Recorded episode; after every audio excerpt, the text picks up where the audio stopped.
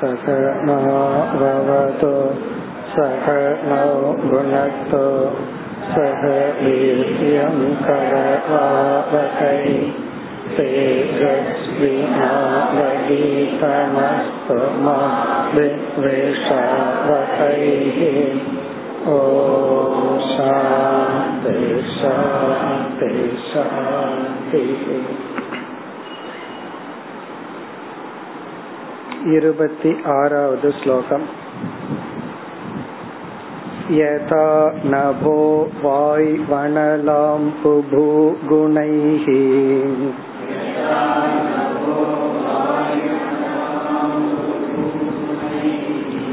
கதா கதைர் வர்த்து குணைர் ந சஜ்ஜதே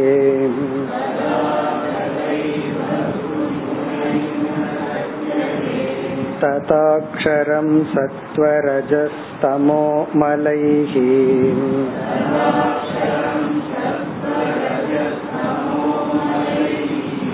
அகம் மதே சம்ஸ்ருதி ஹேதுபிஃ பரம்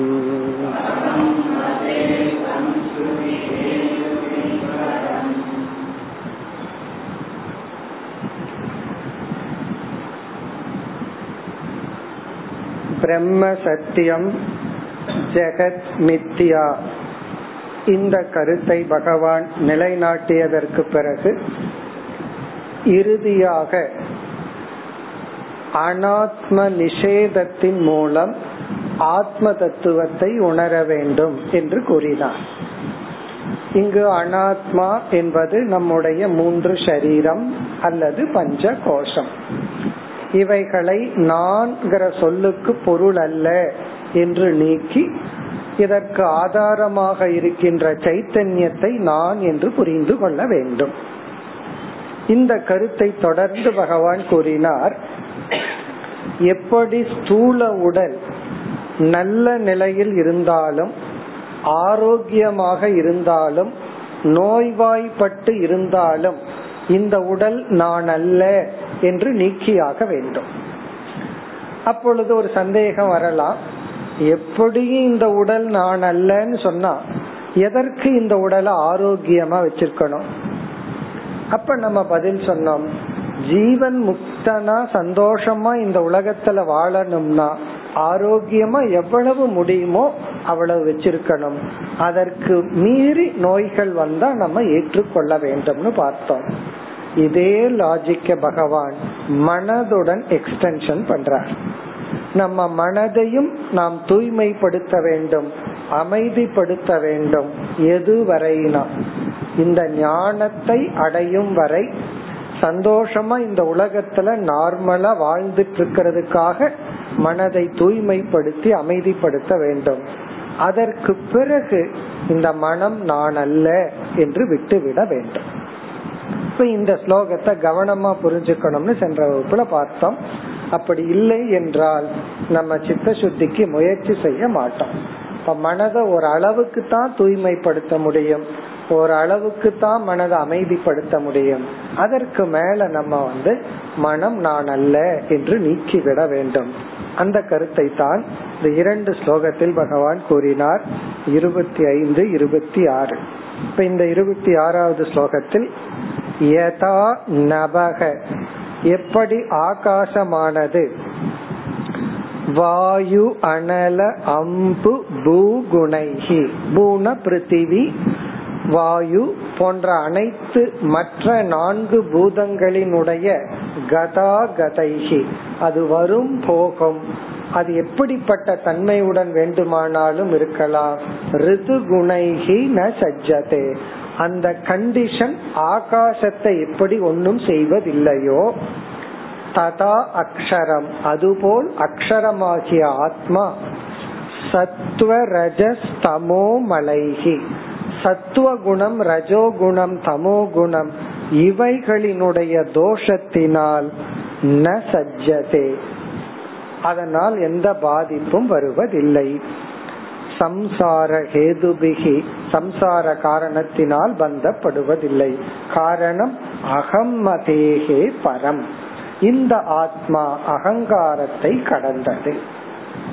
இப்ப இந்த ரெண்டு ஸ்லோகத்தை படிச்ச உடனே நம்ம மனசுல என்ன தோணும்? எப்படியும் மனசு நான் அல்லன்னு நீக்க போறேன், அதை எதற்கு அலங்காரம் பண்ணி நீக்கணும்? இந்த ஆடை அலங்காரம் பண்ணி பலி கொடுக்கற மாதிரி நல்ல மாலை எல்லாம் போட்டு கடைசியில் என்னன்னா அதை தண்ணிய தொளிச்சு பலி கொடுக்கறோம். அதே போல எப்படியும் நம்மளுடைய மனசு நான் அல்ல, அத போய் எதுக்கு தூய்மைப்படுத்தி பலி கொடுக்கணும் இல்லைன்னு சொல்லணும். இந்த சந்தேகத்தை அடுத்த ஸ்லோகத்தில் பகவான் நீக்குகின்றார். 27 ததாபி சங்கப் பரிவர்ஜனீயஹ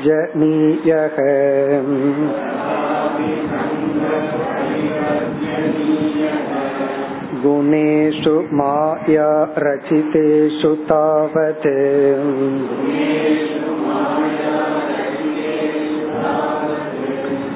மத் பக்தி யோகேன த்ருடேன யாவத்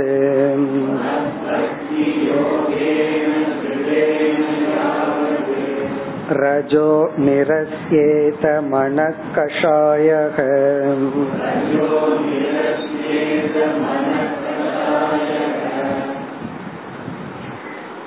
ததாபி, அதுதான் மிக அழகான முக்கியமான வார்த்தை. ததாபி, ததாபினா இருந்த போதிலும், ஈவன் தோ அப்படின்னு சொல்றமே, இருந்தாலும்.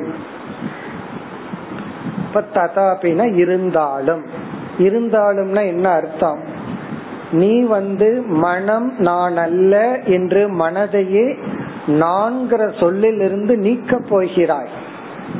நான்கிற சொல்லிலிருந்து மனது நீக்கப்படுவதாக இருந்த போதிலும், இப்ப நம்ம ஒரு வீட்டை வச்சு நல்லா பராமரிச்சுட்டு இருப்போம். எது வரைனா அது நம்ம வீடுங்கிற எண்ணம் வரை. ஏதோ காரணத்தினால அதை வித்து போடலான்னு முடிவு பண்ணிட்டோம், அட்வர்டைஸ்மெண்ட் எல்லாம் கொடுத்துட்டோம். அதுக்கப்புறம் அந்த வீட்டை நம்ம எப்படி பார்ப்போம்? என்ன டேமேஜ் வந்தாலும் நம்ம சாட்சியா இருந்து பார்ப்போம். அதை நம்ம எந்த விதத்திலயும் அதை கரெக்ட் பண்ண முயற்சி பண்ண மாட்டோம், மாடிஃபை பண்ண முயற்சி பண்ண மாட்டோம். அதாவது நம்ம வீடுன்னு நினைச்சிட்டு இருக்கிற வரைக்கும் ஒரு டேப்ல ஒரு சொட்டு தண்ணி ஒழுகுச்சுன்னா உடனே ரிப்பேர் பார்ப்போம். வித்துறலான்னு முடிவு பண்ணினதுக்கு அப்புறம் யாராவது 5000 ரூபாய் பொருளை கொண்டு வந்து அதை நாம மாட்டி வைப்போமா? புது டேப் போடுவோமா? இதை நம்ம செய்ய மாட்டோம். காரணம் என்ன?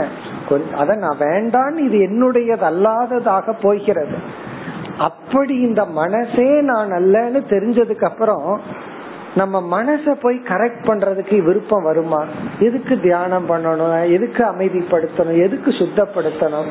பொறாமைங்கிற குணம் இருந்துட்டு போட்டுமே, எப்படியும் மனச நான் டிஸ்மிஸ் பண்ண போறேன். ததாபி, இருந்த போதிலும், மனசு நீ இல்ல அப்படின்னு ஒரு காலத்துல நீ மனச ரிஜெக்ட் பண்ணத்தான் போற. இருந்த போதிலும் மனதை தூய்மைப்படுத்த வேண்டும், மனதை சுத்தமா வச்சிருக்கணும், மனதை அமைதிப்படுத்த வேண்டும். அப்போ ஒரு கேள்வி வருது, எது வரைனா? இந்த ஞானம் இந்த ஞானத்துல நிலை பெறும் வரை எவ்வளவு மன தூய்மை தேவையோ அவ்வளவு மன தூய்மையை நாம் அடைந்தாக வேண்டும்.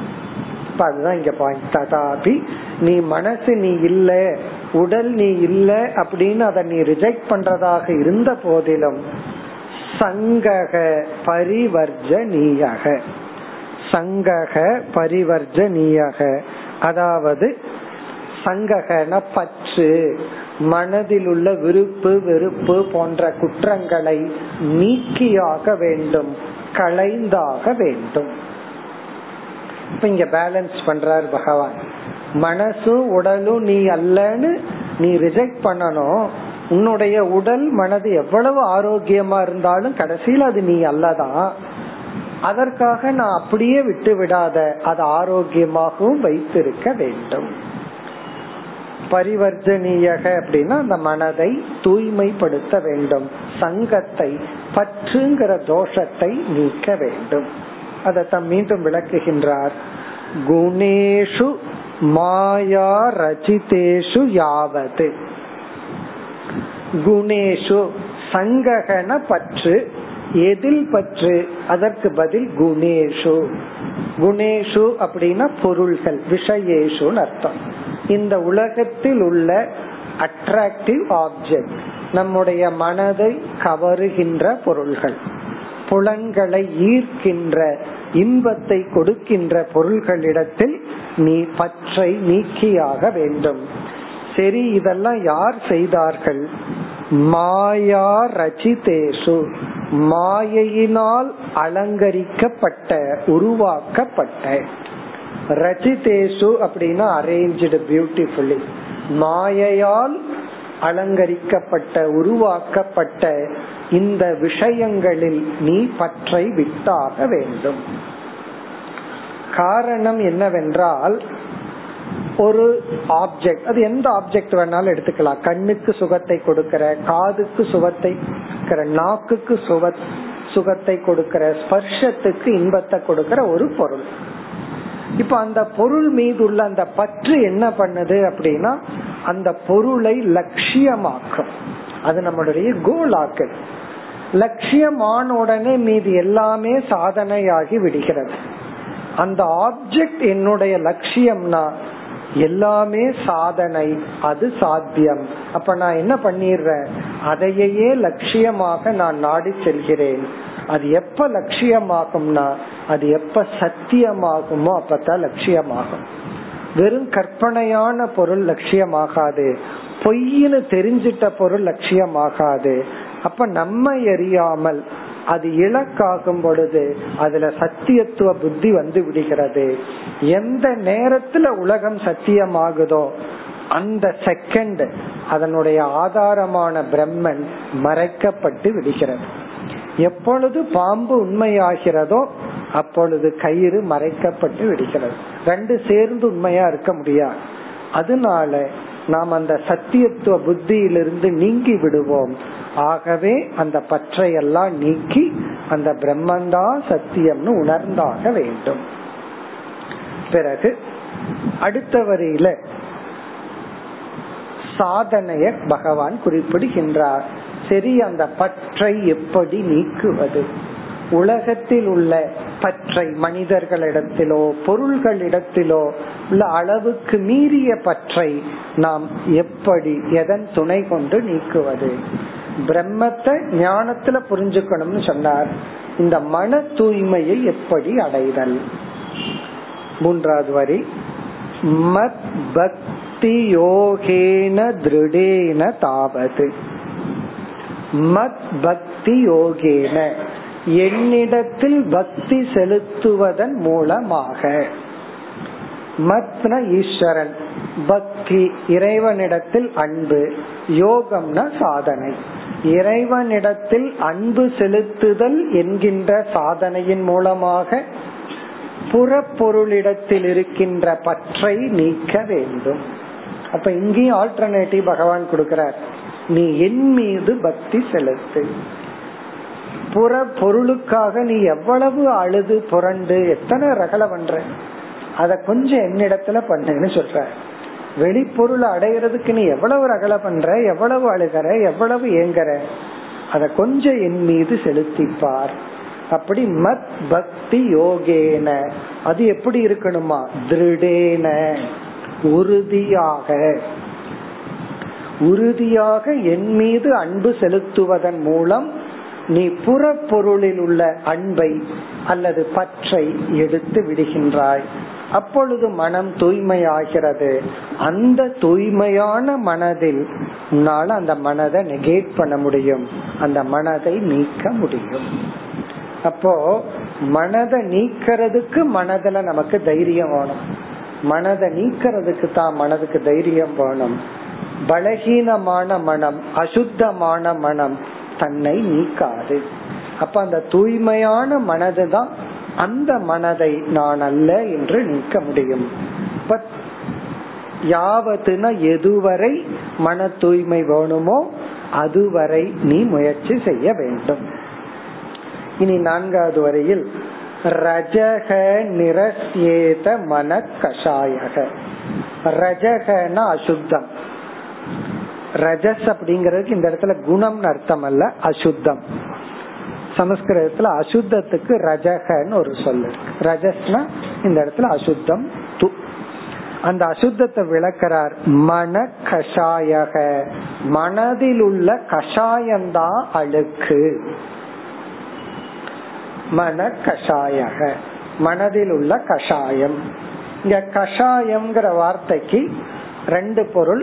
ஒன்று வெளிப்படுத்தப்பட்ட ராகத்வேஷம், அதத்தான் சங்கம்னு சொல்றோம்.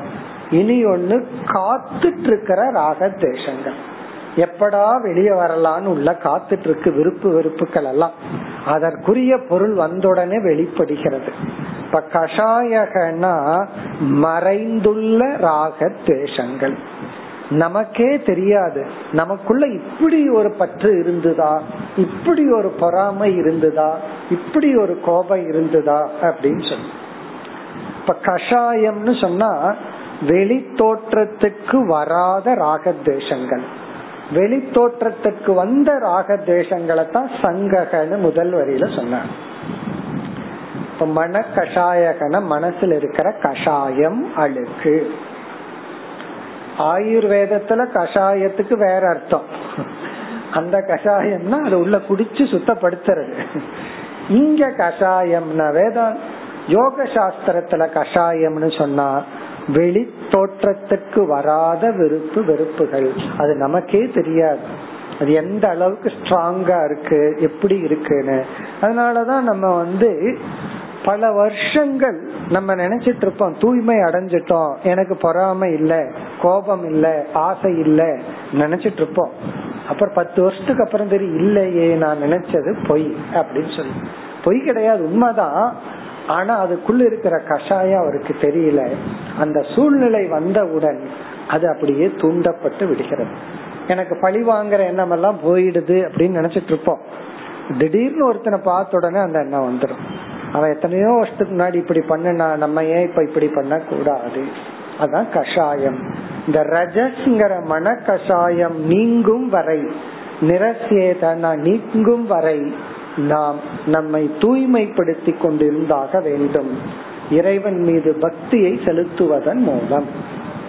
இப்ப பக்தி யோகத்தின் மூலமாக நம்மை தூய்மைப்படுத்தும் சாதனையில் ஈடுபட்டு கொண்டிருக்க வேண்டும். ஓரளவு தூய்மைப்படுத்தி ஞான நிஷ்டை அடைந்ததற்கு பிறகு நம்ம மனசை தூய்மைப்படுத்த வேண்டாம். காரணம் என்ன, அது தூய்மை ஆயிடுச்சு. அப்புறம் மனசை நிராகரிக்க வேண்டும். உடலையும் மனசையும் தூய்மைப்படுத்தணும், பிறகு நீக்க வேண்டும். இதுதான் சாராம்சம். இனி அடுத்த ஸ்லோகத்திற்கு செல்லலாம். யதா மயோ சாது சிகித்சிதோ நர்ணாம்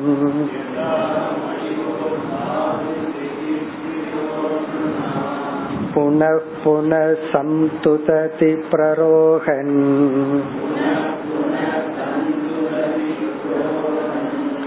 ஏவம் மனோபக்வ கஷாய கர்ம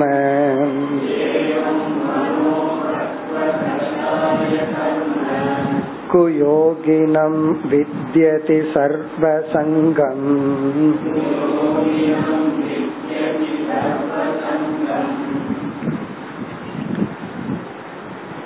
இந்த ஸ்லோகங்கள் எல்லாமே நம்முடைய மனதை பண்படுத்துவதை குறித்த சில கருத்துக்கள். இங்கேயும் பகவான் ஒரு எக்ஸாம்பிள் சொல்லி விளக்குகின்றார். முதல்ல உதாரணம் என்னன்னு பார்ப்போம். இங்க எக்ஸாம்பிள் என்ன அப்படின்னா, உடலுக்கு ஒரு நோய் விடுகிறது. நம்ம சென்ற ஸ்லோகத்துல உடலை எக்ஸாம்பிளா சொன்னோம். இந்த ஸ்லோகத்துல பகவானே சொல்ற ஸ்தூல சரீரத்துக்கு ஒரு நோய் விடுகிறது. நம்ம டாக்டர் கிட்ட போறோம். அவர் என்ன சொல்றார், இந்த நோய் த்ரோட் இன்ஃபெக்ஷன் வச்சுக்கோமே, ரொம்ப அதிகமா வந்தாச்சு. டாக்டர் ஒரு 10 மாத்திரையை கொடுத்து இந்த ஆன்டிபயோட்டிக்ஸ பூர்ணமா சாப்பிட்டு முடிக்கணும்னு சொல்றார். ரொம்ப பேர் என்ன செய்வார்கள், 2 நாள் சாப்பிடுவார்கள். அப்ப ஒரு டேப்லெட் 150 mg இருக்கும், 2 நாள் சாப்பிடுவாங்க. அந்த இன்ஃபெக்ஷன் பெயின் எல்லாம் போயிடும். உடனே மாத்திரையே சாப்பிடுறது அப்படியே விட்டு வச்சிடறது. காரணம் என்னது, சரியாயிடுச்சே. எச்ச முழுங்கும் போது பெயின் இருந்துச்சு, இரண்டே நாள் சாப்பிட்ட உடனே 4 மாத்திரையோ 6 மாத்திரையோ சாப்பிட்ட உடனே பெயின் போயாச்சு. உடனே அந்த கோர்ஸ கம்ப்ளீட் பண்றது இல்லை, அதை அப்படியே விட்டு வச்சிடறேன். அப்புறம் என்னன்னா ஒரு வாரத்துக்கு அப்புறம் மறுபடியும் ஒருக்கா வரணும், மறுபடியும் டாக்டர்கிட்ட போகணும். அவருக்கு நல்ல நேரம் 3 முறை 4 முறை பீஸ் எல்லாம் வாங்குறது, மறுபடியும் ஒருக்கா போவார். அவர் என்ன பண்ணுவார், அதை விட அதிக டோஸை கொடுப்பார். அப்புறம் என்ன பண்ணுவார், சில மாத்திரை இருக்கு ஒரே டோஸ்ல 500 mg இருக்கு. இந்த மாதிரி ஆளுகளுக்கெல்லாம் இந்த டோஸ் தான் கொடுத்தாகணும், ஒரே டோஸ் உடனே க்ளோஸ் ஆத்தான் ஆகணும். கொஞ்சம் கொஞ்சமா குடுக்கலாம், வயிறு கிடக்கூடாதுன்னு அவர் என்ன பண்றாரு, 150 mg 5 நாளைக்கு கொடுப்போம்னு கொடுப்பார். இவரு கேட்க மாட்டாருன்னு பேஷண்ட் தெரிஞ்சுட்டு சில டோஸ் எல்லாம் இருக்கு அது வந்து வயிற்ற கெடுக்கும், இருந்தாலும் கொடுப்பாரு. ஏன்னா அப்படியாவது ஃபுல் டோஸ் உள்ள போகட்டும் அப்படி. இந்த எக்ஸாம்பிள் தான் பகவான் சொல்றாரு, ஆன்டிபயோட்டிக்ஸ்னு சொல்லல, பட் இதே எக்ஸாம்பிள் தான் பகவான் சொல்றாரு. இப்ப இங்க என்ன நடக்குது அப்படின்னா, ஒரு நோய வந்து நாம பாதி தான் கியூர் பண்றோம். காரணம் என்ன, கொஞ்சம் கியூர் ஆன உடனே ரிசல்ட் வந்து இமீடியட் ரிசல்ட் தெரிஞ்சிடுது. உடனே டோட்டல் கியூர் வரைக்கும் நம்ம போறது கிடையாது. பாதி கியூர் ஆன உடனே ரிலீஃப் கிடைச்ச உடனே போதும் அப்படின்னு நம்ம நிறுத்திடுறோம். இங்க பகவான் என்ன சொல்றார், ஸ்தூல உடலுக்கு நீ பாதி ரிலீஃப் கிடைச்ச உடனே நீ நோயை முழுமையா குணப்படுத்தாம நிறுத்தி விட்டால் உட கொஞ்ச நாள்ல மீண்டும் உன்னை வந்து அந்த நோய் பாதிப்பது போல. இதுதான் எக்ஸாம்பிள். அப்படின்னா இந்த வேலையை அந்த காலத்துல இருந்து பண்ணிருக்காங்கன்னு அர்த்தம், நம்ம மட்டும் இப்ப பண்றது இல்லை. ஒரு நோய் வந்து இமீடியட்டா சஃபர் பண்ணிட்டு இருக்கோம், டாக்டர் என்ன சொல்றாங்களோ அந்த வைத்திய சாஸ்திரம் என்ன சொல்றதோ அதை முழுமை பண்ணணும்.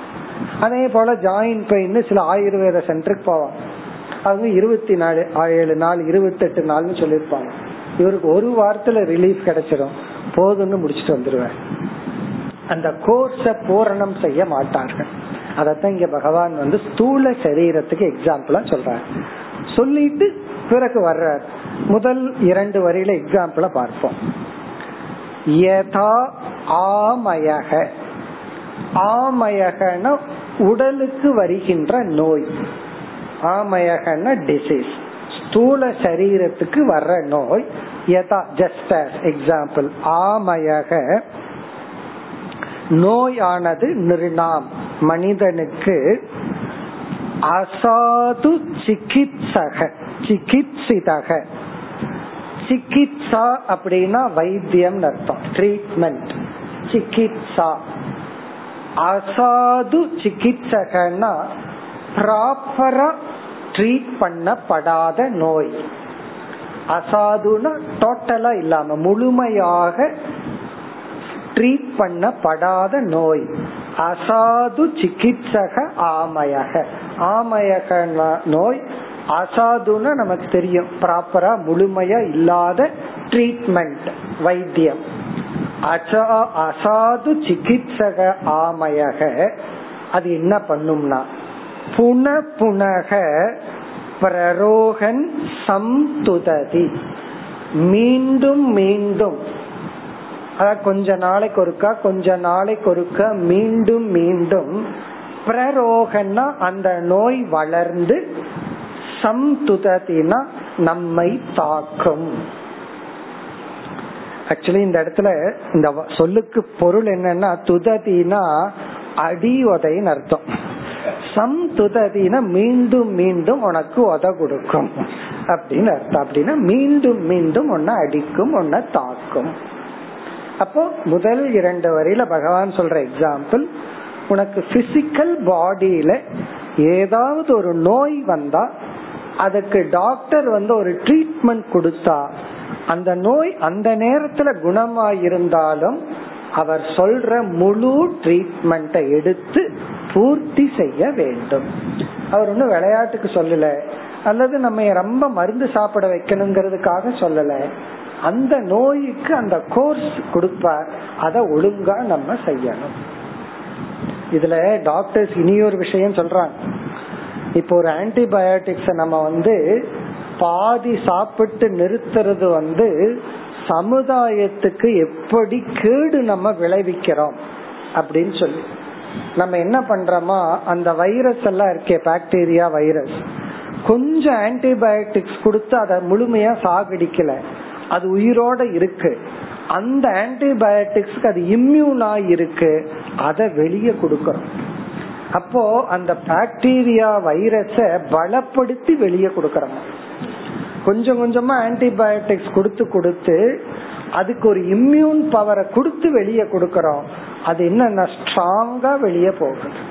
அப்போ ஒரு பாக்டீரியா உள்ள போச்சுன்னா அத ஒழுங்கா மருந்து சாப்பிட்டு சாகடிக்கிறதுக்கு பதுவா அத கொஞ்சம் ஸ்ட்ரென்தன் பண்ணி நாலு பேர்த்துக்கு தும்மி பக்கத்தில் இருக்கிறவங்களுக்கு எல்லாம் தும்மல் வச்சு அவங்கள கொடுக்கறோம். இப்படி நம்ம தான் நமக்கு நோயை கொடுக்கின்ற வைரஸையும் பாக்டீரியாவையும் பலப்படுத்தி கொண்டு இருக்கின்றோம். அதனால என்னன்னா ஒழுங்கா மாத்திரைய சாப்பிட்டு முடிக்கணும், அறகுறையால நிறுத்தக்கூடாது. ரொம்ப பேர் யாரு டாக்டர் தெரியுமா, மெடிக்கல் ஷாப்ல விக்கிறான் தான் டாக்டர். போய் அவர்கிட்டயே கேட்டு தலைவலிக்குது ஒரு மாத்திரை கொடு, இதுக்கு ஒரு மாத்திரை கொடுன்னு சொல்லி, இதெல்லாம் நம்ம நாட்டுலதான் நடக்கும், வெளிநாட்டுல எல்லாம் நடக்காது. ஆனா நம்ம நாட்டுல வந்து வைத்தியம் பண்றது ஈஸியா இருக்கு. வெளிநாட்டுல லேசா தலைவலினா ஸ்கேன்ல இருந்து ஆரம்பிக்கிறாங்க. நம்ம நாட்டு சிஸ்டம் ஆக்சுவலி நல்லா இருக்கு, அவ்வளவு சுலபமா நம்ம வந்து டார்ச்சர் பண்றது இல்லை எல்லா டெஸ்ட்லயும். ஆனாலும் கொஞ்சம் இன்டெலிஜென்ட்டா உடம்ப நம்ம டாக்டர் சொல்றபடி பாதுகாக்கணும். இந்த கண்டிஷன் எப்பன்னா அந்த டாக்டர் கொஞ்சம் நல்ல எத்திக்கலா நல்ல டாக்டரா இருந்தா, அத கொஞ்சம் அண்டர்லைன் பண்ணிக்கிறோம். அந்த டாக்டர் தர்மப்படி வாழ்ற டாக்டரா இருந்தால் அவர் சொல்றபடி கேட்கணும். இல்ல அப்படின்னா அவர் சொல்றபடி கேட்டா சீக்கிரமா நம்ம போயிடணும். ஏன்னா அது அவருடைய ரொம்ப பிசினஸ் மோட்டிவ் உள்ள டாக்டர் கிட்ட போனோம்னாலும் ப்ராப்ளம். சோ அதையும் கொஞ்சம் பாத்துக்கணும். அப்ப நல்ல டாக்டர் கிட்ட போகணும் அப்படின்னா கொஞ்சம் புண்ணியம் பண்ணி இருக்கணும். கர்மயோகம் எல்லாம் பண்ணி புண்ணியம் பண்ணி இருந்தா நம்ம வந்து பகவான் நல்ல டாக்டர் நல்ல குரு இவங்கிட்ட அனுப்பிச்சு வைப்பார். கொஞ்சம் பாவம் எல்லாம் பண்ணி லஞ்சம் எல்லாம் வாங்கி பணத்தை எல்லாம் சேர்த்து வச்சிருந்தோம்னா அதற்கு தகுந்த இடத்த போயிட்டு வருவோம். இப்ப முதல் இரண்டு வரையில எக்ஸாம்பிள். இப்ப இந்த எக்ஸாம்பிள்ல என்ன பகவான் கம்யூனிகேட் பண்றாருன்னா, இந்த உடல்ல ஒரு நோய் இருக்கு, அதை நீக்கணும். அதனுடைய ரிலீஃப் ஆரம்பத்துல லைட்டா தெரிஞ்ச உடனே நம்ம ட்ரீட்மெண்ட்டை நிறுத்திடுறோம். அப்படி நிறுத்தினா கொஞ்ச நாள்ல மீண்டும் அந்த நோய் வரும். அது போல மனதுல சில அசுத்தங்கள் இருக்கு. அந்த அசுத்தத்தை நீக்கிறதுக்கு ஜபம் தியானம் கர்மயோகம் சில தவங்கள் பண்றோம். கொஞ்சம் பண்ணின உடனே அந்த அசுத்தம் எல்லாம் நீங்கி ஒரு பீஸ் ஆஃப் மைண்ட் வந்த மாதிரி தெரியும். உடனே நீ சாதனைய நிறுத்தி விட கூடாது. அதான் இப்ப எனக்கு அமைதி வந்தாச்சு, என் மைண்ட்ல டிஸ்டர்பன்ஸ் போயிடுச்சு அப்படின்னு நிறுத்தி விடாதே. முழுமையா அந்த அசுத்தம் போற வரை உன்னுடைய தவத்தை தொடர வேண்டும். அப்படி இல்லைன்னா கொஞ்ச நாள்ல மீண்டும் உனக்கு அந்த கோபம் பொறாமை ஆசை, நீ எந்த ஒரு மனதில் இருக்கிற அழுக்கு நீங்கணும்னு தவம் பண்ணினையோ கொஞ்சம் பண்ணி தற்காலிகமா நீங்கி இருக்கும். உடனே தவத்தை நீ நிறுத்தி விட்டால் கொஞ்ச நாள்ல மீண்டும் அதே ஆசை வரும், அதே கோபம் வரும், அதே பொறாமை வரும். ஆகவே நீ மனதை தூய்மைப்படுத்தினாலும் உடம்புல எப்படி ட்ரீட்மெண்ட் முழுமையா பண்ணி சரி பண்றையோ அதே போல மனதுக்கும் ட்ரீட்மெண்ட் முழுசா பண்ணணும். இது ரொம்ப முக்கியம். காரணம், சில பேர் வந்து மனசு ரொம்ப தொந்தரவு பண்ணதுன்னு சொல்லி மன தூய்மைக்கான சாதனையில ஈடுபடுவார்கள். ஈடுபட்ட உடனே இவர்களுடைய கேரக்டர் கொஞ்சம் மாறி இருக்கும். முன்ன வந்து எல்லாத்தையும் திட்டிட்டு எரிஞ்சுழுந்துட்டு இருப்பாங்க. இப்ப இவர் கொஞ்சம் தவம் பண்ண உடனே எல்லாத்திட்டையும் அன்பு செலுத்துவார். உடனே எல்லாம் இவரை நேசிக்க ஆரம்பிச்சு விடுவார்கள். உடனே இவர் முடிவு பண்ணிடுவார், ஓவர் நம்ம தவம் ஓவர். காரணம் என்ன, எல்லாம் நம்ம கிட்ட அன்பா இருக்காங்க, எல்லாம் நல்லா ஆயிடுச்சே. அதுக்கு நம்ம மயங்கிடுவோம். முன்ன எரிஞ்சு கொட்டிட்டு இருந்தவங்க எல்லாம் நம்ம கொஞ்சம் நல்ல பர்சன் ஆன உடனே எல்லாம் அன்பு செலுத்துவார்கள். எங்க வீட்டுக்கு வாங்க, வீட்டுல இருங்க, சாப்பிடுங்க, இப்படி நல்லா அன்பு செலுத்துவார்கள். அதெல்லாம் அவாந்தர பலம், அதெல்லாம் சைடு எஃபெக்ட். அதுக்கு நம்ம மயங்கி விடக்கூடாது. பிறகு என்னன்னா, என்னுடைய மனதுல மற்றவங்களுக்கு தெரியல நான் நல்லவன்னு சொல்லி, ஆனா எனக்கு தெரியணும் நான் நல்லவனா இல்லையா. என்னுடைய மனதில் இருக்கிற பொறாம போயிடுதா, சுவாத்ம பிரத்யக்ஷம் எனக்கு மட்டும் தெரியும். என் மனசுல இருக்கிற விகாரம், ஆசை, பொறாமை, கோபங்கள், பழிவாங்கிற உணர்வு போயிடுச்சா, மத்தவங்களுக்கு தெரியாது. மத்தவங்க என்ன நினைச்சுக்குவாங்க, நம்ம பார்த்து ஓவரா ஜட்ஜ் பண்ணிடுவாங்க. ரொம்ப நல்ல ஆள், ஆன்மீகவாதி, ரொம்ப நல்லவங்கன்னு அவங்க முடிவு பண்ணிடுவாங்க. அந்த முடிவை நம்ம பண்ணக்கூடாது. இப்ப நம்ம மனச பார்த்து எந்த அளவுக்கு தூய்மையாயிருக்க தெரிஞ்சு, அந்த முழுமையான தூய்மை அடையும் வரை நம்ம சாதனையை நிறுத்தக்கூடாது. அந்த முழுமையான மன தூய்மையை அடையும் வரை சாதனையில ஈடுபடணும். இல்லை என்றால் மீண்டும் மீண்டும் கொஞ்ச நாள் கேப் விட்டு அந்த ஆசைகள், கோபங்கள், பொறாமைகள் அதெல்லாம் வந்து நம்மை தாக்கும். எவ்வளவு பிராக்டிக்கலா பகவான் எக்ஸாம்பிளோட சொல்கின்றார். இரண்டாவது வரியில் ஏவம், அது போல, ஸ்தூல சரீரத்துக்கு என்ன நியதியோ அதே போல மனக, மனம். நான்காவது வரையில கடைசி சொல் சர்வ சங்கம். அது வந்து மனதுக்கு அடைமொழி. சர்வ சங்கம்னா எல்லா பொருள்களிடத்திலும் பற்றை உடைய மனம், முழுமையாக பண்படுத்தப்படாத மனம், டோட்டலா ட்ரீட் பண்ணப்படாத மனம். அபக்குவ கஷாய கர்ம. அபக்குவம் அப்படின்னா, அப்பக்குவம் அப்படின்னா டோட்டலி ரோஸ்டட், முழுமையா பக்குவப்படுத்தப்பட்டது. அபக்குவம் அப்படின்னு சொன்னா இந்த ஆஃப் பாயில் சொல்றமே, அரவேக்காடுன்னு சொல்றமே, அதான் அபக்குவம்னா முழுமையாக பக்குவப்படுத்தப்படாத, முழுமையாக பண்படுத்தப்படாத அபக்குவ. கஷாயம்னா உள்ளிருக்கிற ராகத்வேஷங்கள், மனதுக்குள் இருக்கின்ற அசுத்தங்கள். மனதுக்குள் இருக்கிற அசுத்தங்கள் முழுமையாக பக்குவப்படுத்தப்படாத. கர்ம அப்படின்னா அதிலிருந்து வெளிப்படுகின்ற செயல்கள், நம்முடைய பேச்சு, நடவடிக்கை, நாம யூஸ் பண்ற லாங்குவேஜ், அதெல்லாம் நம்மளுடைய ஆக்டிவிட்டிஸ். அதாவது வந்து இன்சென்சிட்டிவ் ஆக்டிவிட்டிஸ், நம்முடைய சில செயல்கள், சில தோரணைகள், சில நடத்தைகள், மற்றவர்களை துன்புறுத்துவது போல் அமைகின்ற செயல்கள், அதாவது அன்கல்ச்சர்ட் ஆக்டிவிட்டி, பண்பாடு இல்லாத செயல்கள், கஷாயங்கள், அபக்குவமான கஷாயங்கள். என்ன பண்ணும்னா குயோகினம் வித்யதி, வித்யதினா தாக்கும், துயரப்படுத்தும், கஷ்டத்தை கொடுக்கும். மீண்டும் மீண்டும் நம்மை கொஞ்ச நாள் கேப் விட்டு தாக்கும். இப்ப நம்ம என்ன நினைச்சிருப்போம், நம்ம எல்லாம் தூய்மை அடைஞ்சிட்டோமே அப்படின்னு நினைச்சிருப்போம். கொஞ்ச நாளைக்கு அப்புறம் ஆச்சரியமா இருக்கும், இதெல்லாம் என்னை விட்டு எப்பவே போயிடுச்சுன்னு நினைச்ச அப்படின்னு சொல்லுவோம். பொறாமையெல்லாம் என்னை விட்டு போயிடுச்சுன்னு நினைச்ச, ஆனா போகல. முன்ன வந்து என்னை விட அதிக பணம் வச்சிருக்கிறான்னு பொறாமப்பட்டேன், இப்ப என்னை விட நல்லா நோட்ஸ் எழுதுறான்னு பொறாம. இது ஸ்பிரிச்சுவல் ஜெலசி. அவனுக்கு நல்ல சரக்கு கிடைக்குதுன்னு பொறாமப்பட்டேன், இப்ப ஸ்பிரிச்சுவல் ஜெலசி. இந்த ஸ்பிரிச்சுவல் ஜெலசி என்னை விட நல்லா முன்னேறிட்டா அப்படின்னு எனக்கு பொறாமையா இருக்கு. அப்படி அந்த பொறாமை ரீப்ளேஸ் ஆயிருக்கே தவிர நீக்கப்படவில்லை. அதுக்கப்புறம் வேற விதத்துல அகங்காரம் வந்துடும். முன்ன வந்து எப்படி அகங்காரம் வேலை செய்யும்னா, எவ்வளவு அலங்காரம் பண்ண முடியுமோ, எங்கெங்கெல்லாம் தலையில, கையில, கால்ல நகைய மாட்டி எல்லாம் தன்னை வந்து ப்ரொஜெக்ட் பண்ண முடியுமோ அதுல தன்னை வந்து பெருமைப்படுத்திக்கிறது. இப்ப எப்படின்னா ஓவர் எளிமையா காட்டிக்கிறது, ஐ எம் வெரி சிம்பிள்னு காட்டி கர்வப்படுறது. அதுவும் ஒரு விதமான கர்வம் தான். சில பேர் வந்து வைராகியத்தை காட்டிக் கொள்வார்கள். அதாவது வேணும்னே கிழிஞ்ச துணியை போட்டிருக்கிறது, அல்லது கிழிஞ்ச பக்கமா காமிச்சுக்கிறது. காரணம் அதை கொஞ்சம் மறைக்கலாம் இல்ல. காரணம் என்னன்னா, நான் ரொம்ப சிம்பிள், அத வேற சொல்லிக்கிறது. யாரும் அதை சொல்லலினா இவர் சொல்லி ஞாபகப்படுத்திக்கிறது. அவர் ரொம்ப சிம்பிள். அதுல ஒரு கர்வம், அதுல ஒரு அகங்காரம், நான் ரொம்ப வினயமா இருப்பேன் அப்படின்னு.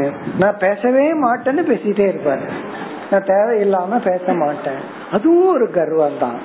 அதாவது அந்த வைராகியத்தை காட்டிக்கொள்வது, தவத்தை காட்டிக்கொள்வது, அதுல ஒரு நேம் எடுத்துக்கிறது, அதுல ஒரு தனித்துவத்தை எடுத்துக்கொள்ளுதல். இதெல்லாம் என்னன்னா இந்த கர்வம் இருக்கே, மானித்துவம், இது எப்படியெல்லாம் உருவத்தை எடுக்கும், எப்படியெல்லாம் வேஷத்தை எடுக்கும், அது அவ்வளவு சுலபமா அழிக்க முடியாது. அதனால பகவான் சொல்றார் குயோகினம்.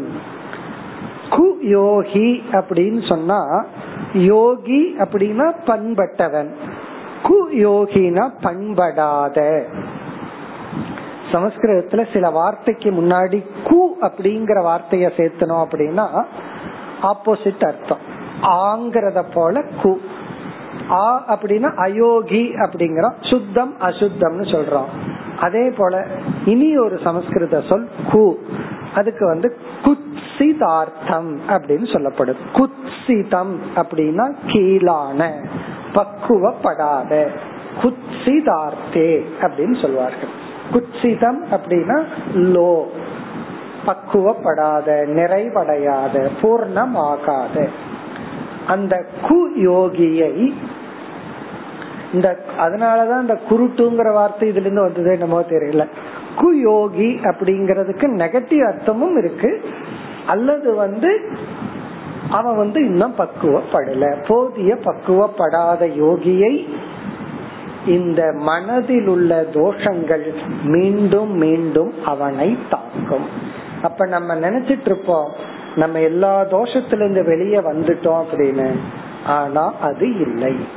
இத தனிமை நமக்கு காட்டி கொடுக்கும். கொஞ்சம் தனிமைங்கிற சாதனையில இருந்தோம்னா அந்த தனிமை தான் நம்மை நமக்கு அறிமுகப்படுத்தும். உன்னுடைய மனசு லட்சணம் இதுதான், நீ இவ்வளவு தூரம் தான் முன்னேறி இருக்க.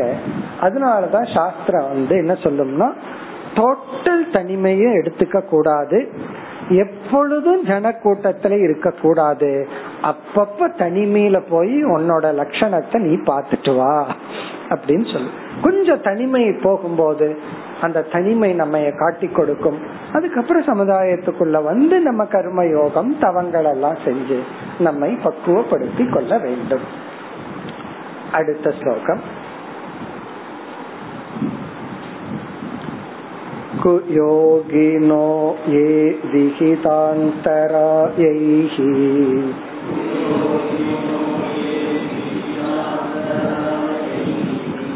மனுஷ்யபூதைர்த்ரிதசோபத்ருஷ்டைஹி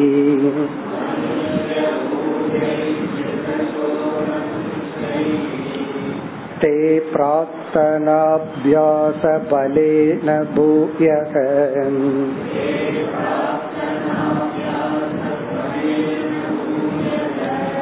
யுஞ்சந்தி யோகம் நது கர்ம தந்திரம்.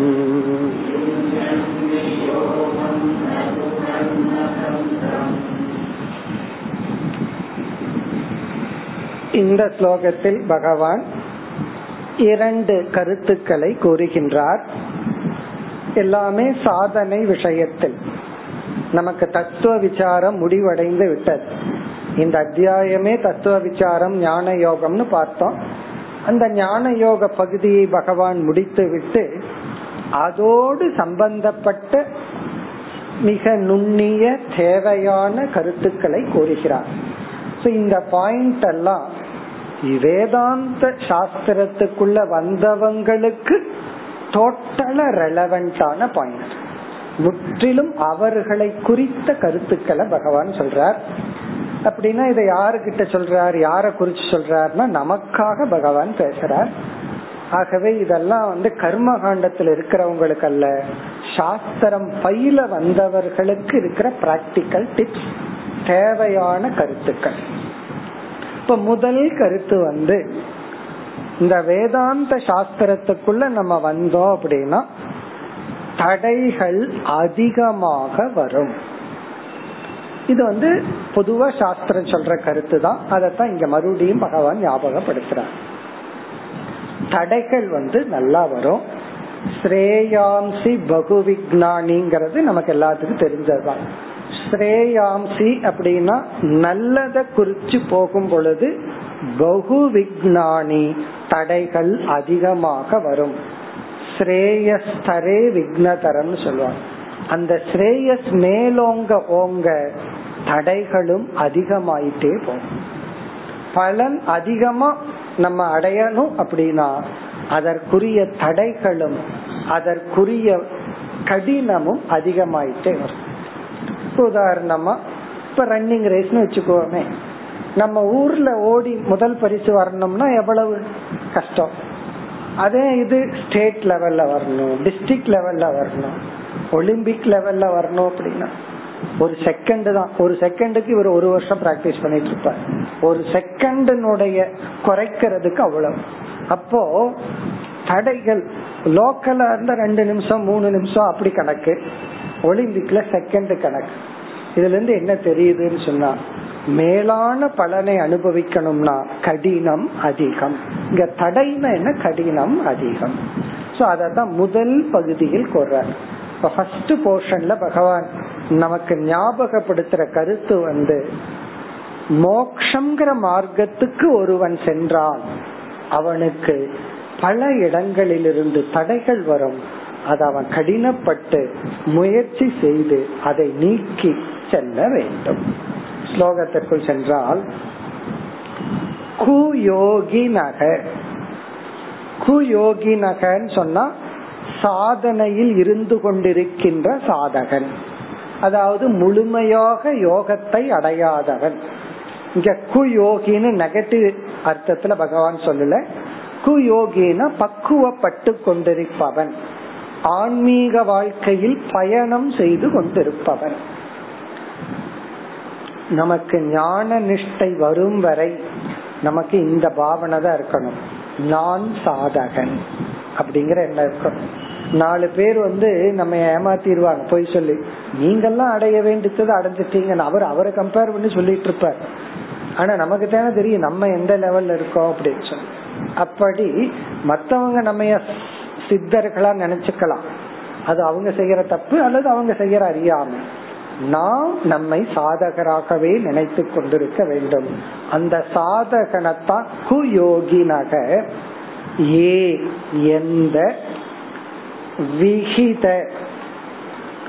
விகிதாந்தரைஹி விகித ஆந்தராயைஹி. ஆந்தராயக அப்படின்னு சொன்னா தடைகள், அப்ஸ்டக்கிள், தடைகள். ஆந்தராயகன தடைகள். விகித அப்படின்னா செலுத்தப்பட்ட, நம்மை நோக்கி ஏவப்பட்ட தடைகள்.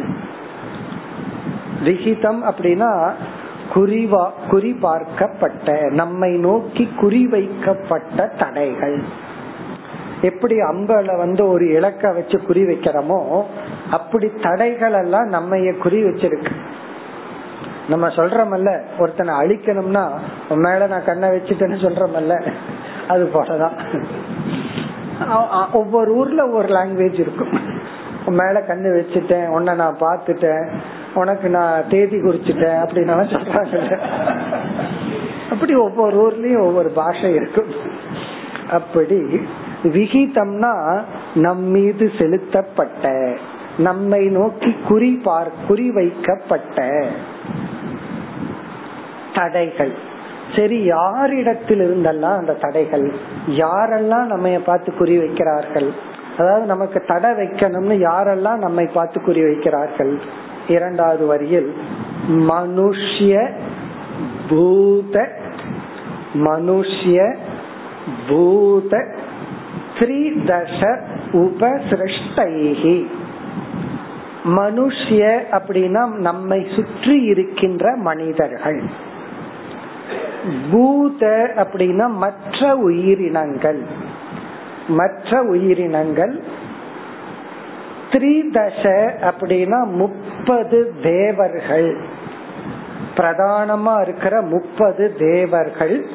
உபசிருஷ்டைகள்னா அவர்களால் குறிவைக்கப்பட்ட ஏவப்பட்ட தடைகள், உபசிருஷ்டைனா அவங்க அனுப்பப்பட்ட, அவர்களால் அனுப்பப்பட்ட தடைகள்.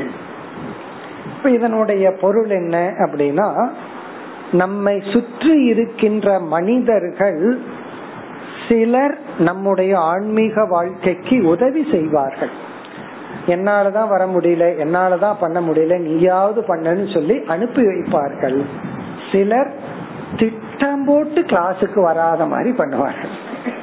இந்த நேரத்துல இந்த வேலையை கொடுத்தா அவனால போக முடியாது அப்படின்னு சொல்லி, அதே போல தியானத்துக்கு இந்த நேரத்துலதான் நம்ம உட்கார்றோம்னா அந்த நேரத்துலதான் நமக்கு பிடிச்ச பாட்டை சத்தமா வைப்பாங்க.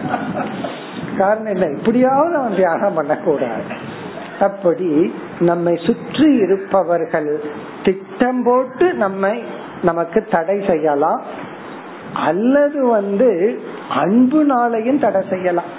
என்ன விட்டுட்டு போறேன்னு சொல்றையே அப்படின்னு சொன்னா அந்த அன்பை தூண்டி விட்டு, நீ போயிட்டீன்னா நான் என்ன பண்ணுவேன், நீ தான் எனக்கு கதி, சரி நான் போகல இங்கே இருந்துடுறேன் அவ்வளோ. இப்படி என்னன்னா நம்ம சுற்றி இருப்பவர்கள் திட்டம் போட்டு ஏமாத்தணும்னோ அல்லது அவங்களுக்கே தெரியாம அன்புனாலேயோ நமக்கு தடையாக நிற்பார்கள். அப்புறம் எமோஷனல் பிளாக்மெயில், எத்திக்கல் பிளாக்மெயில், இதெல்லாம் தர்மம்னு உனக்கு தெரியலையா, இதெல்லாம் உனக்கு அநியாயம்னு தெரியலையா, அது எப்படி விட்டுட்டு போலாம், கீதையில தான் கடமையை செய்யணும்னு சொல்லி இருக்கே, இப்படி எல்லாம் கீதையவே கோட் பண்ணி கடமை யாருன்னு எனக்கு பண்ணு, எனக்கு நீ கடமைப்பட்டிருக்க, இப்படி எல்லாம் கோட் பண்ணி என்ன பண்ணுவார்கள், எத்திக்ஸ அவங்களுக்கு சாதகமா பயன்படுத்தி நம்மளுடைய மனசை ஏதாவது கொஞ்சம் உறுதி இருந்தா அதை கலைச்சு விட்டு தடையாக நிற்பார்கள்.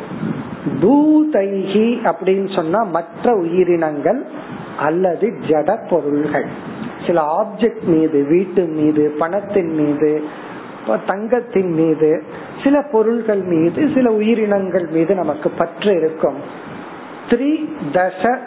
30 தேவதைகள் அப்படின்னா நம்மை பாதுகாக்கின்ற தேவதைகள். இந்த தேவதைகள்ங்கிறதுல இந்திரியங்களும் அடங்குகின்றன.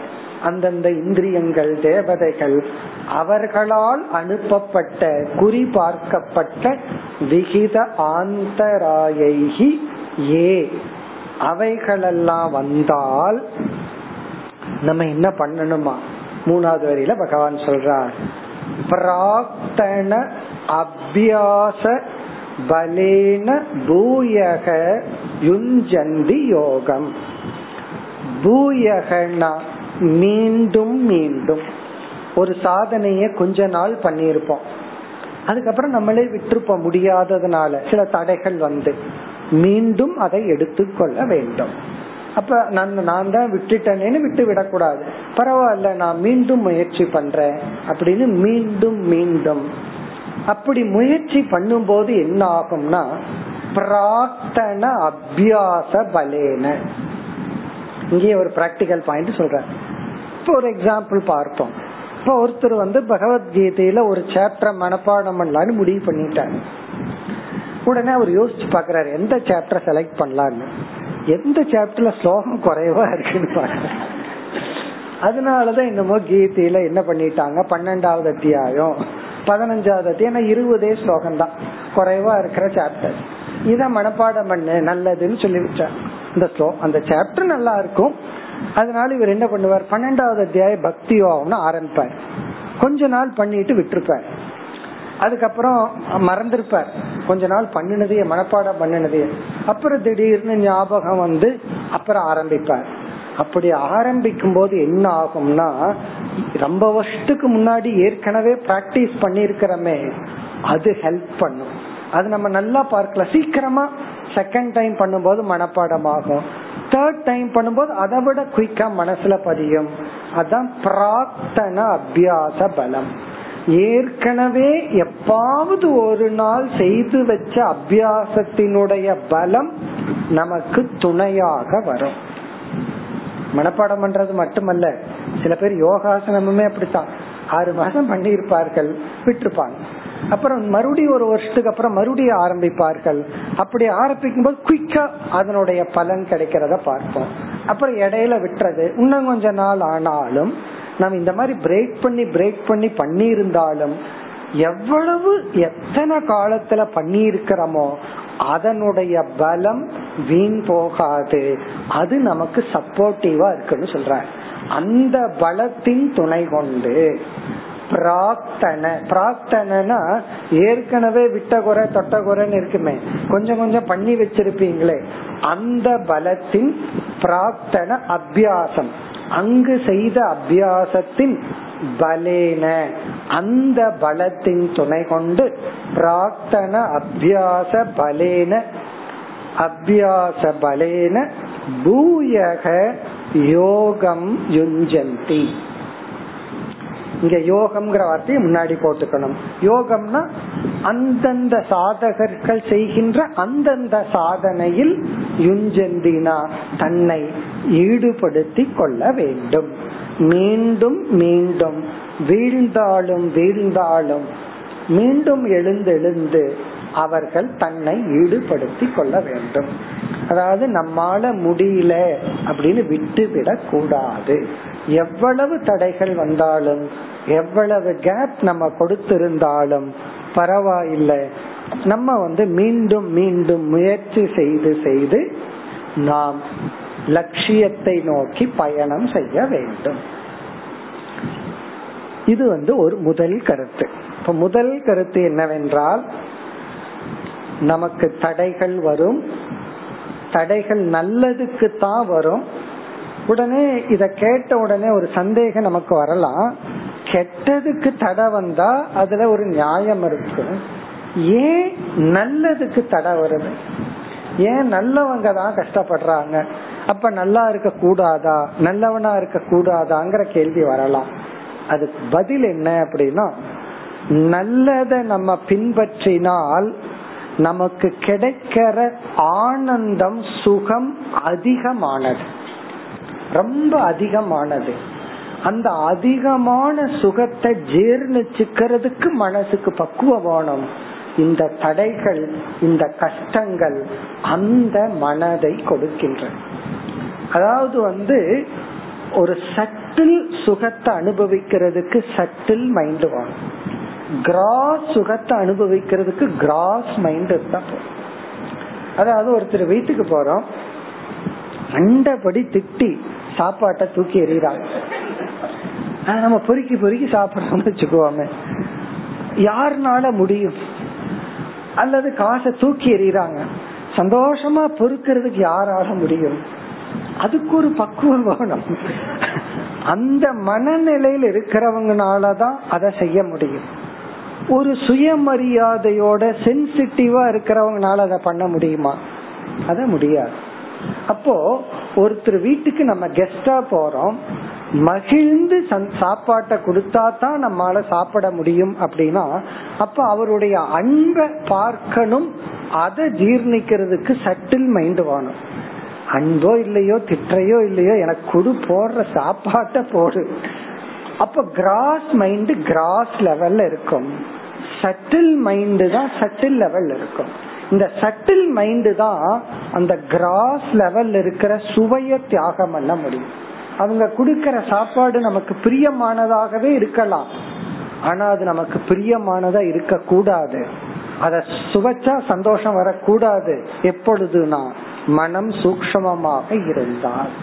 அப்படி நம்ம சட்டில் ஹாப்பினஸ் அனுபவிக்கணும்னா மைண்ட் சூக்ஷ்மமாயிருக்கணும், அதற்கு பக்குவம் அடையணும், அதற்கு சில சோதனைகள் வேதனைகளை அனுபவிக்கணும். அதனாலதான் தேவர்கள் முதல் கொண்டு நம்மை துன்ப புடலிலிட்டு தூய்மைப்படுத்துகிறார்கள். இது நம்ம பழி வாங்கிறதுக்கு அல்ல, நம்மை தூய்மைப்படுத்துவதற்காக, மேலான சுகத்துக்கு நம்மை தயார் செய்வதற்காக. இனி அடுத்த பாயிண்ட் கடைசியில் இதுவும் ஒரு பியூட்டிஃபுல் பாயிண்ட்.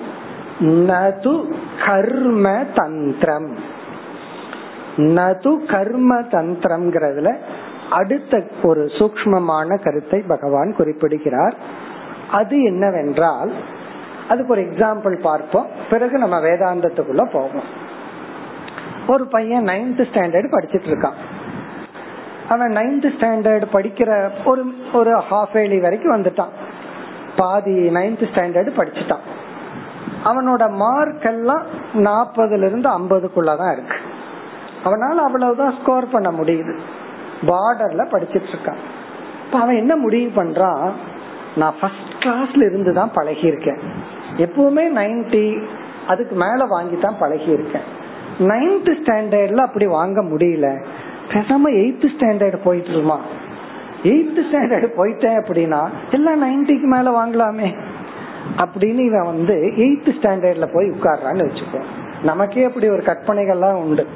10th படிக்கும் போது இந்த அறிவு 6th இருந்திருந்தா எவ்வளவு நல்லா இருந்திருக்கும், இந்த அறிவு 7th standardலயே இருந்திருந்தா எவ்வளவு நல்லா இருந்திருக்கும்.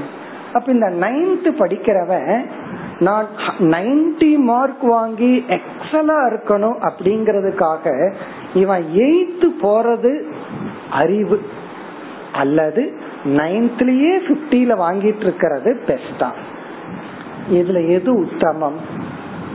காமன் சென்ஸை யூஸ் பண்ணா நீ கீழே போய் மேல போறதுக்கு பதிலா நீ மேலேயே பார்டர்ல இருக்கிறது உத்தமம். இவன் 8th standardக்கு போய் 90 வாங்கறத விட இவன் ஏற்கனவே 9th வந்துட்டான், பாதி கிணற தாண்டிட்டான், இதுலயே இருக்கிறது தான் உத்தமம். ஏன்னா கொஞ்ச நாள்ல 10th போறதுக்கு வாய்ப்பு இருக்கு. இவன் அங்க போய் 90 வாங்கிட்டு இருந்தாலும் அடுத்த வருஷம் மீண்டும் இவன் 9th தான் வந்தாகணும். இதே போல இங்க என்ன பகவான் சொல்றார், நீ வேதாந்தத்துக்கு வந்ததுக்கு அப்புறம் டைரக்டா நம்ம பார்த்து பகவான் பேசுறாரு, இது நம்ம பார்த்து பகவான் குறிச்சு பேசுற வார்த்தை இது. நீ வேதாந்த சாஸ்திரத்துக்கு வந்ததற்கு பிறகு இதுல உன்னால சரி வர பண்ண முடியலங்கிறதுக்காக கர்ம காண்டத்துக்கு போயிடாத. நீ பூஜை பண்ற அல்லது காமிய கர்மம் பண்ற அப்படின்ட்டு போகாத. இதுல நீ ஓரளவு குறைவா இருந்தாலும் இதுலயே இரு, இதற்கு பின்னாடி போயிடாத. ஏன்னா நீ கர்ம காண்டத்தை காமிய கர்மத்தை தாண்டி வந்துட்ட, மறுபடியும் போய் நான் இந்த பூஜை பண்றேன் எனக்கு இந்த பலன் வரட்டும், இந்த பாராயணம் பண்ற இந்த பலன் வரட்டும், மறுபடியும் போய் நான் பாகவதம் கதை கேட்கிறேன் அப்படின்ட்டு உட்காந்துக்காது. இவ்வளவு தூரம் கேட்டு தத்துவத்தை கேட்கற அளவுக்கு மனசு ரிஃபைன் பண்ணினதுக்கு அப்புறம் இதுல நீ கொஞ்சம் லோவர் லெவல் இருந்தாலே, பார்டர் மார்க்ல இருந்தாலே பரவாயில்ல, கீழே போயிடாத. ஒரே வார்த்தையில பகவான் அடிக்கிறார், ந கர்ம தந்திரம், நீ கர்ம காண்டத்துல போய் விழாதே. இதுல நீ குறைவாக முன்னேறி கொண்டிருந்தாலும் பரவாயில்லை. மேலும் அடுத்த வகுப்பில் தொடர்வோம்.